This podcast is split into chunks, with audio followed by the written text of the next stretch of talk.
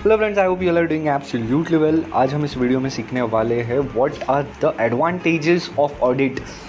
तो ये है चैप्टर वन का एक क्वेश्चन और इसमें आपको सीखना है कि एडवांटेजेस क्या है बेनिफिट्स क्या है एड ऑडिट क्या तो उसमें हमें सीखना है या पाँच या सात बेनिफिट्स सीखने एडवांटेजेस सीखने हैं। तो ठीक है, सबसे पहला जो बेनिफिट है